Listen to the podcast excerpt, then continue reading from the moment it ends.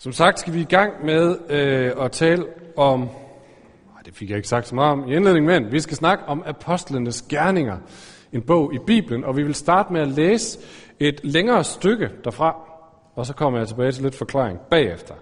Men vi starter altså med at læse et længere stykke, så sætter jeg vel til rette og lyt til det her, som er en prædiken, som den første, en af de første disciple, Peter, han holdt.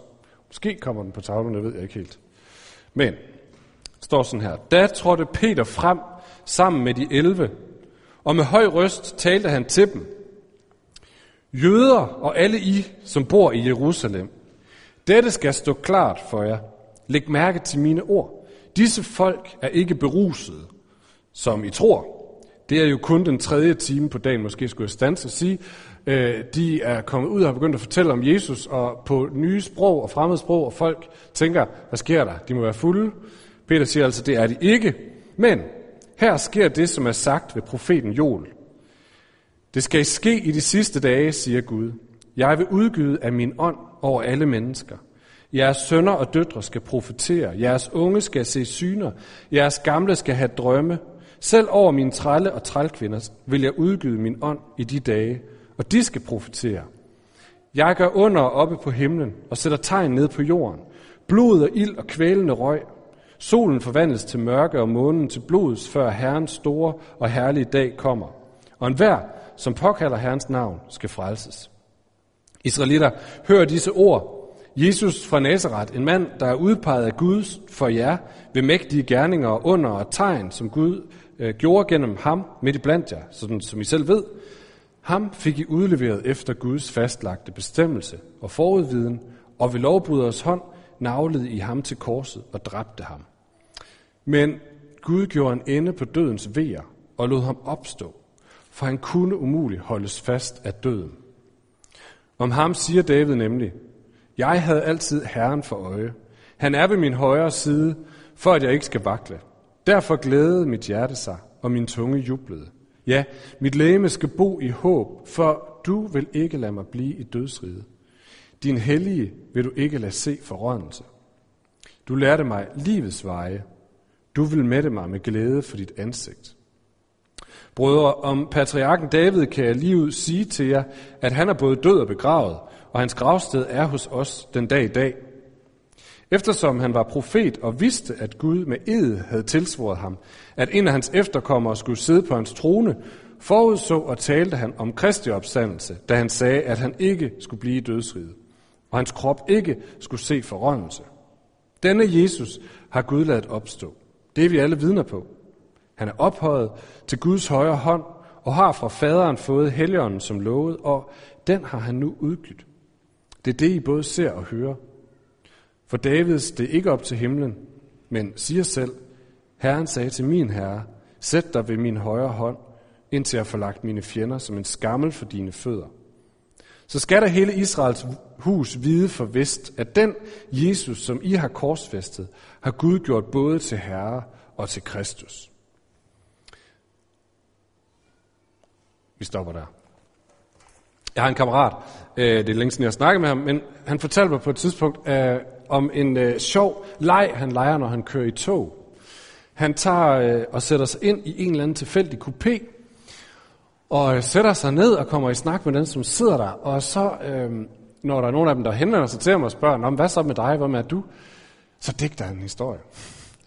Og, så han sidder der, jeg ved ikke, om I kan se det for jer, ved siden af frøken Jensen, og så fortæller han, Ja, jeg hedder så Frank, og jeg er faktisk en berømt popstjerne i Tyskland. jeg ved ikke, om der er nogen af jer, der kunne finde på den slags. Vi skal begynde at læse Apostlenes Gerninger. Og nogle af jer tænker, hvordan kom han fra den historie til Apostlenes Gerninger?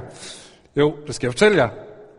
Apostlenes Gerninger er fortællingen om, øh, hvordan kristendommen nåede fra at være en lille, bitte cellegruppe til at blive en bevægelse, som forandrede verden i løbet af ret få år. Det er historien om enkelte supermennesker, eller enkelte mennesker, som gjorde noget ekstraordinært. Men mere end det, mere end det, så er det historien, eller fortællingen om helt almindelige mennesker, der levede helt almindelige liv midt i en helt almindelig hverdag. Men igennem deres liv blev Guds kærlighed og Guds frelse og Guds håb kendt. Hvorfor gjorde de det, tror jeg? Jo, det, det gjorde det, fordi at apostlenes gerninger handler også om den historie, som de begyndte at fortælle om sig selv.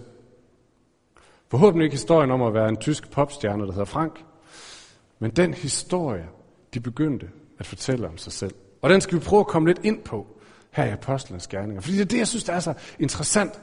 Hvad i verden var det, der gjorde, at en lille bitte jødisk cellegruppe blev til en bevægelse, der forvandlede verden? Men inden vi går så langt, så skal vi lige prøve at få fat i, hvad er apostlenes gerninger lige lidt mere. Hvor mange af jer har læst hele apostlenes gerninger? Det er nu, man gerne må brale. Ja, der er nogle stykker. Det er godt. Hvis ikke I har gjort det, så er min opmuntring, gå hjem og gør det. Fordi det er det tætteste, Bibelen kommer på sådan en page-turner. Der er virkelig action, og der sker virkelig noget hele tiden. Så det er ret sjovt og ret hurtigt læst. Den er skrevet af Lukas, som vi også kender fra Lukas evangeliet. Lukas evangeliet er hans bind 1, kan man sige, hvor han fortæller, hvad skete der omkring Jesus. Og apostlenes gerninger er så bind 2, hvor han siger, Nå, hvad skete der så efter Jesus? Og han skriver til en fyr, der hedder Theophilus, om det er en konkret person, eller om det bare er, som navnet betyder, den, den der elsker Gud. Til alle jer, der elsker Gud. Det er sådan set underordnet, men det er det, han skriver, og så nu skal jeg prøve at forklare dig, hvad der skete. Og apostlenes gerninger begynder jo så meget naturligt, der hvor Jesus han far til himmels. Og øh, han står på oliebjerget i Israel med sine øh, disciple omkring sig, og siger basically til dem, venner, I har set min tjeneste, og den er ved at være slut. Han er død, han er opstået, han har forkyndt evangeliet. Han siger, nu er min tjeneste slut, nu er det jeres tur. Værsgo. Det er måske lidt ligesom, når jeg siger til min søn Asger på 11 år, hvis jeg skal ud og rejse et par dage, siger så Asger, nu er du manden i huset. Bortset fra, at det her, det er ikke bare lige huset, de får ansvaret for. Nej, i vers 8 siger han, øh, det er Jerusalem, Judæa, Samaria og lige til jordens ende. Med andre ord, det er hele verden. Venner, nu er opgaven jeres, og det er hele verden. Alt, hvad I har set og hørt hos Jesus, det liv, han har givet videre til jer, det er nu jeres opgave at bringe det videre til hele verden. Så rejser Jesus, og de tager tilbage til Jerusalem. Og det første, de gør, det er, at de får udfyldt hele holdet. Fordi en ret hurtigt, de, havde jo, de var 12. Øh, en af dem, Judas, vendte Jesus ryggen. Nu var de 11. Og jeg forestiller mig, at de kommer tilbage der fra Oliebjerget og tænkt, lidt hurtig øh, beregning. Hvis man har en meget stor opgave, så er det fint at være så mange som muligt til at løse den. Vi er kun 11, vi var 12. Lad os da få fyldt holdet op, så vi i hvert fald har så mange ressourcer, som vi lige kan skaffe. Så de får lavet en, øh, en udvalgelsesproces og forvalgt en ny fyr, Mathias, til at være den 12. mand i, på bussen. Og da de har gjort det, så er der ligesom ikke så meget mere, de kan gøre. Så sætter de sig ned, så beder de, og så venter de.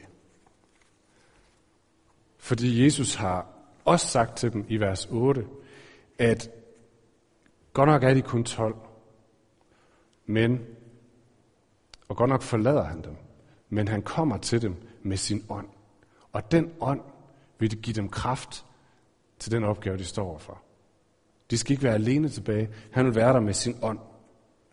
Og vi kunne sådan set stands der og bare bruge resten af tiden der på at snakke om, hvordan ser det ud, eller hvad betyder det, at når Gud han giver en stor opgave, så giver han samtidig et løfte om, at I vil få alt, hvad der er brug for til at løse den her opgave. Jeg plejer tit at nævne det, når jeg har samtaler med folk. Vi har det her unge par, der sidder over for det, som, de ved det måske ikke, men det, som måske bliver en af deres største opgaver i hele deres liv, nemlig at leve i medgang og modgang med det her andet menneske.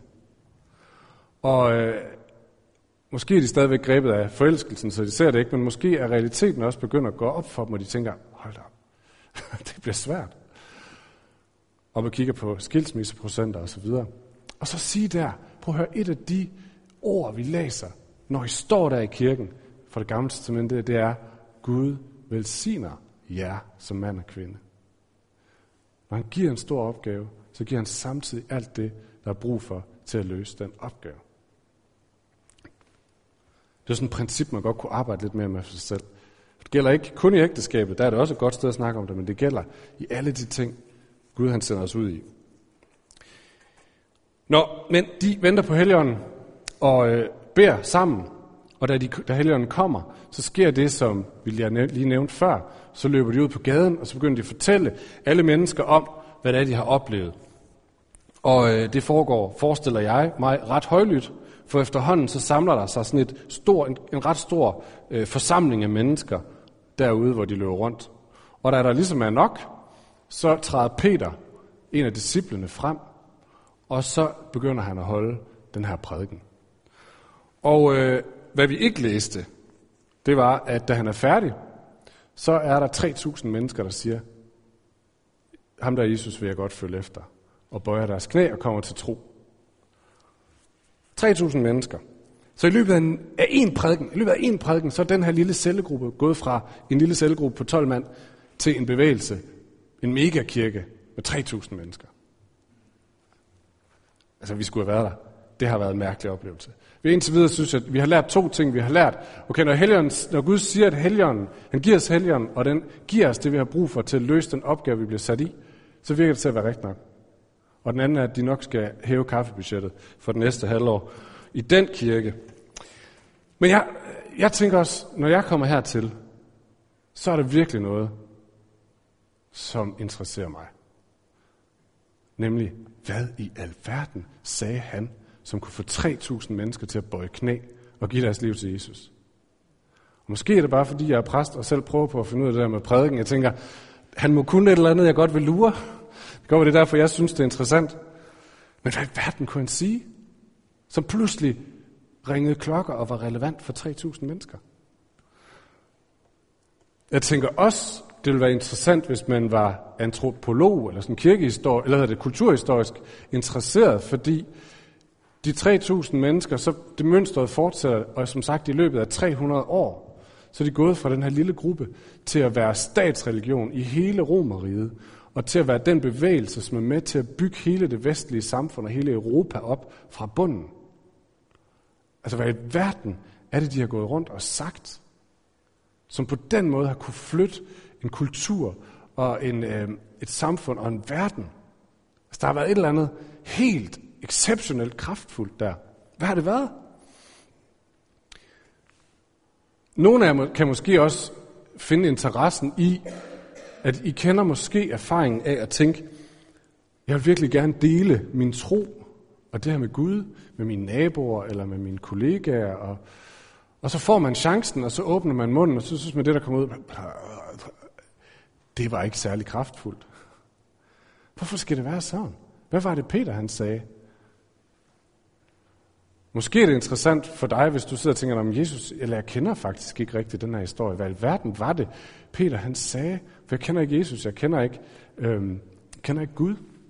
Hvad var det, der, hvad er det, der er derinde i? Og måske også i lige så høj grad for os, som er vokset op og har fået alt det her med tro og Gud ind med modermælken, men måske på et tidspunkt er begyndt at tabe fornemmelsen af, hvorfor er det her kraftfyldt? Hvorfor er det her kraftfyldt?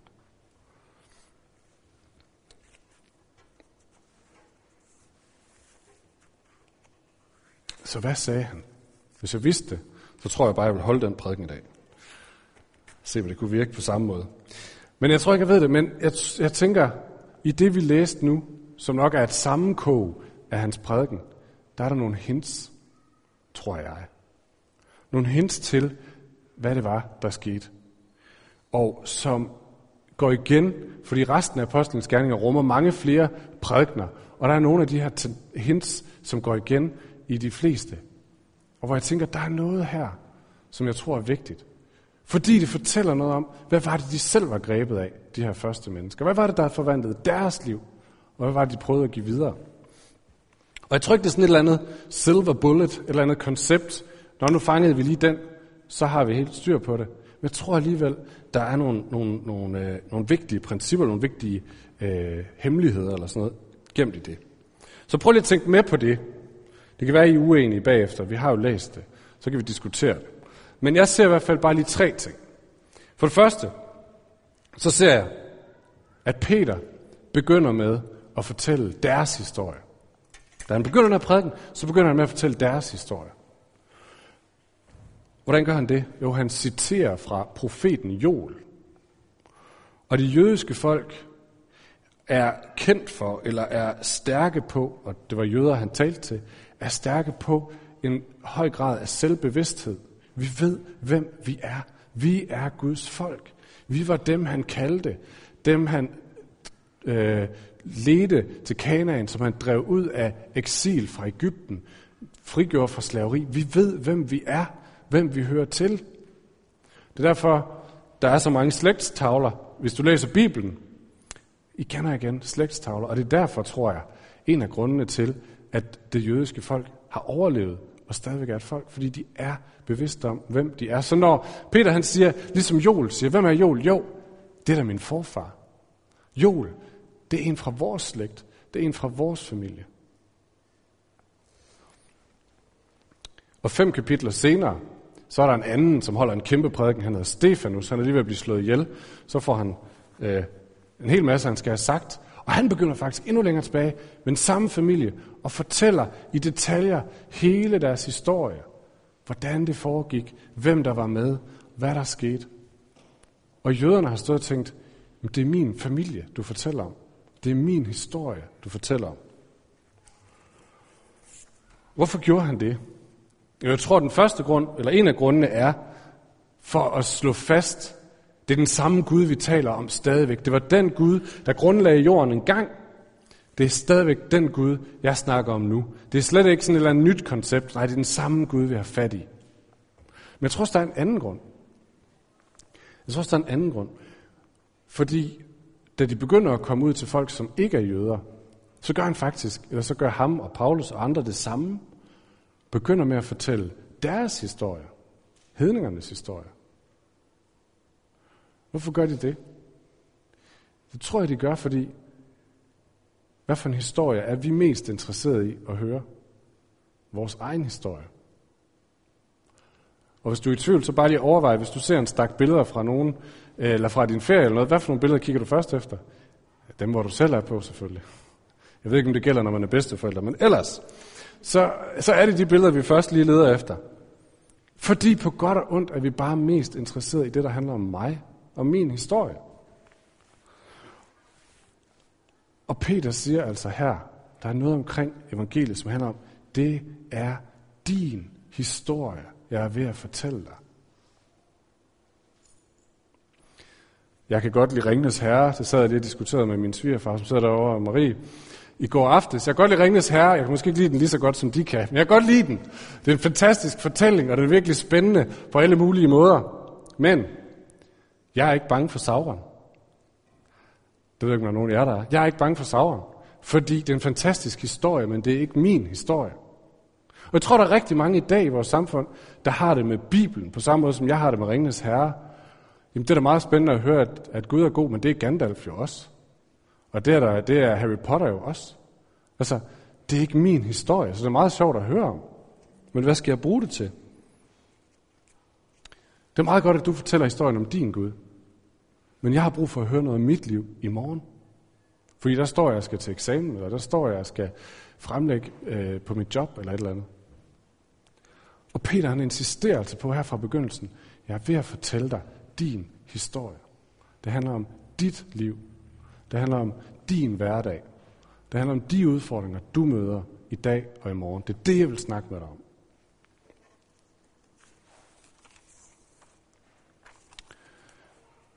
Det næste, han siger, det er, at den Gud er nær hos dig. Den Gud, jeg snakker om her, han er nær hos dig. Han siger det på den her måde, i det vi lige læste. Jesus gjorde mægtige gerninger, under og tegn, midt i blandt jer, sådan som I selv har set. Så den Gud, jeg snakker om, det var ham, der gik her. Det var ham, der gjorde under. Det var ham i korsfæstet. Øh, og når, han kommer, når de begynder at snakke til hedningerne, så siger han, det var en, vi har spist sammen med. Det er en, vi har hængt ud sammen med. Og Peter siger, han var her, eller det vil sige, han er her lige nu, fordi øh, den ånd har han nu udgydt. Det er det, I både hører og ser. Lige nu er Gud lige her. Så den Gud, vi snakker om, er her, nærværende. Og for jøderne var det til dels nyt, for de sagde, ja, Gud er nærværende i templet. Og der kan jeg gå hen på særlige dage, og så kan jeg få lov til at komme lidt i nærheden af Gud. For, for øh, de romerske statsborgere, eller dem, som ikke var jøder, forstod de også godt, det, det, det de kendte til, det var, at Cæsar, han var det tætteste, vi kom på Gud. På mønterne står der, at han er fili i Deus, Guds søn. Så øh, han var jo på en eller anden måde nærværende Gud i Cæsar, men Cæsar var en eller anden random dude, der sad over i Rom, og det eneste, vi kendte til ham, det var skatter og soldater. Og nu kommer Peter og siger, Gud er nærværende her i dit liv, i mit liv. Og nærvær, det kan være ret konkret. Vi har øh, nogle lejre i vores kælder, og Nana, som bor dernede, hun kom den anden dag og fortalte mig, at øh, hun har lagt sig til at sove med åben vindue, og vi har nogle meget store vinduer dernede. Og pludselig så hun vågnet om natten, og var klar over, der var nogen i rummet, som ikke var hende. Hun satte sig op og tændte lyset. Og så var det bare en kat. Eller det var en kat, men det var bare en kat. For havde det været et menneske, havde det været helt forfærdeligt. Nærvær er meget konkret. I kunne næsten sikkert mærke det allerede her. Eller forskellen på, om man har en oplevelse af, at ens forældre var nærværende eller ikke nærværende, er kæmpestor. Folk bruger overvise terapi for den slags, fordi om man er nærværende eller ikke nærværende, gør en kæmpe forskel. Det er noget meget konkret og noget meget betydningsfuldt. Og Peter han siger altså, den Gud, vi snakker om, er ikke en eller anden abstrakt fyr langt væk. Han er her. Han er nærværende i dit liv. Det kan også være ubehageligt, hvis jeg sidder og tænker, jamen jeg har egentlig ting, som jeg ikke har lyst til, at han skal se. Ting, som ingen må se. Ting, som, hvor jeg ikke lever op til det billede, som jeg håber, folk har af mig. Ting, som jeg gemmer og måske skammer mig lidt over. Så en nærværende Gud, ja, kan vi holde ham her? Men noget af, de, noget af det, de fleste af de her taler i, i, som Peter også nævner senere, det er, den Gud, han ønsker at tilgive dine sønder. Og det er sådan lidt et, et gammelt begreb, men det betyder blandt andet, den Gud, han er nærværende, han har set alt det, også det, der er derinde, hvor du ellers gemmer dig. Og han blev ikke skræmt. Han stak ikke af. Han slog ikke blikket ned. Han gik ikke. Han blev der. For han elsker dig alligevel.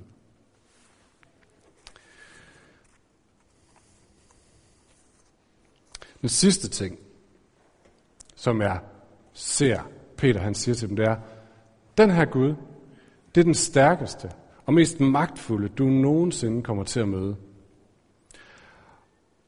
Han siger det sådan her, Peter, I sømmede ham fast til korset, men Gud gjorde en ende på dødens vejer og lod ham opstå, for han kunne umuligt holdes fast af døden. For romerne, der havde de oplevet romermagten som det mest magtfulde. De var kommet, de havde taget deres land, de havde taget deres frihed, de havde taget deres penge.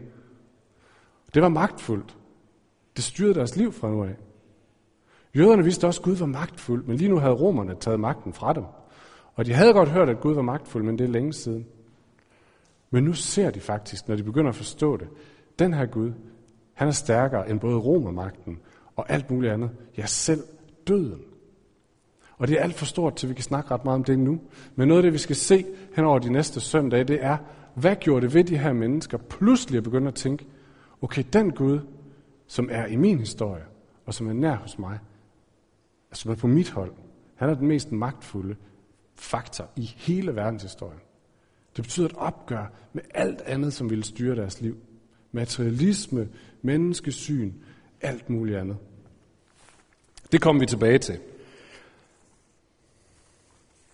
Jeg skal slutte det her af. Nogle af jer kender øh, Helene Nygaard, som er gift med Michael, som var i praktik her i foråret. Helene hun er ved at skrive speciale i psykologi, og hun gav mig lov til at læse et afsnit af sit speciale, som øh, handlede om narrativ terapi.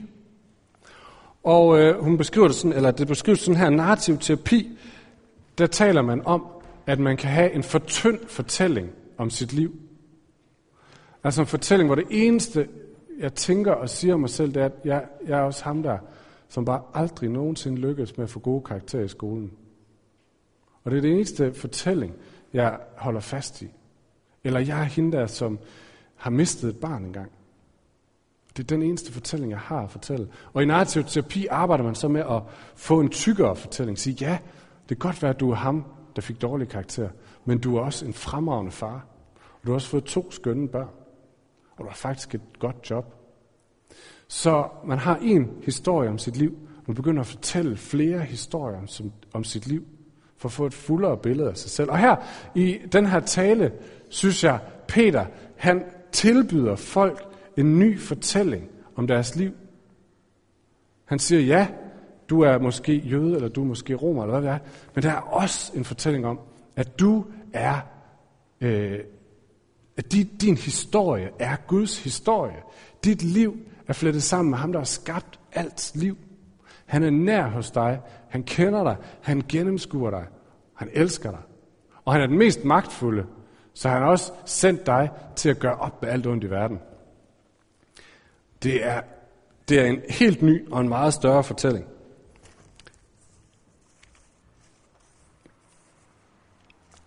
Men det er det ikke narrativ terapi. Det er det simpelthen ikke narrativ terapi. Fordi Peter han siger ikke, du kan jo prøve på at begynde at fortælle den her historie for dig selv, og så prøve at se, om ikke du får det lidt bedre. Det er ikke det, han siger. Han siger, der er en, som vil fortælle en ny historie om dig. Der er en, som kendte dig fra før du blev født. Da du endnu var foster, havde han dig for øje, står der i det gamle Og han vil begynde at fortælle dig, hvem du er. Og hvad der er sandt og godt og smukt i dit liv. Og nogle gange kan vi ikke engang fortælle den historie til os selv, fordi vi er så opslugt af alt det, der sker omkring os. Succes eller fiasko.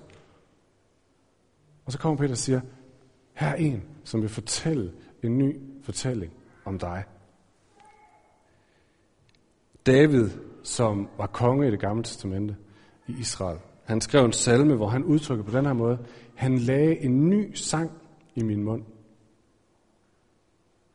Jeg havde en sang, jeg gik og sang, om min succes eller mangel på succes, om min værdi eller mangel på værdi, om mening med mit liv eller mangel på mening.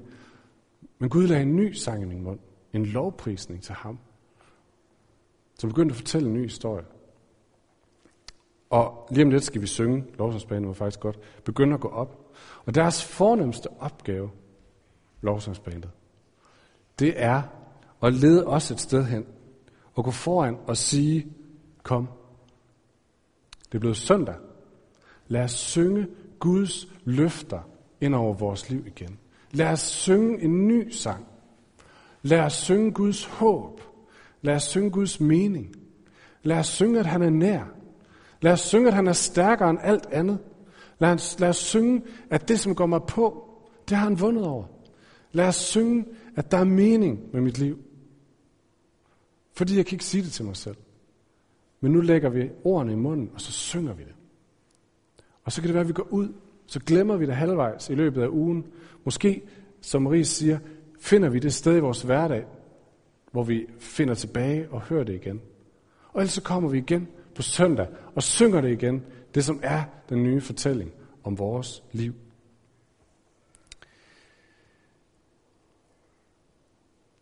Lad os Slut med at rejse os op og bede sammen.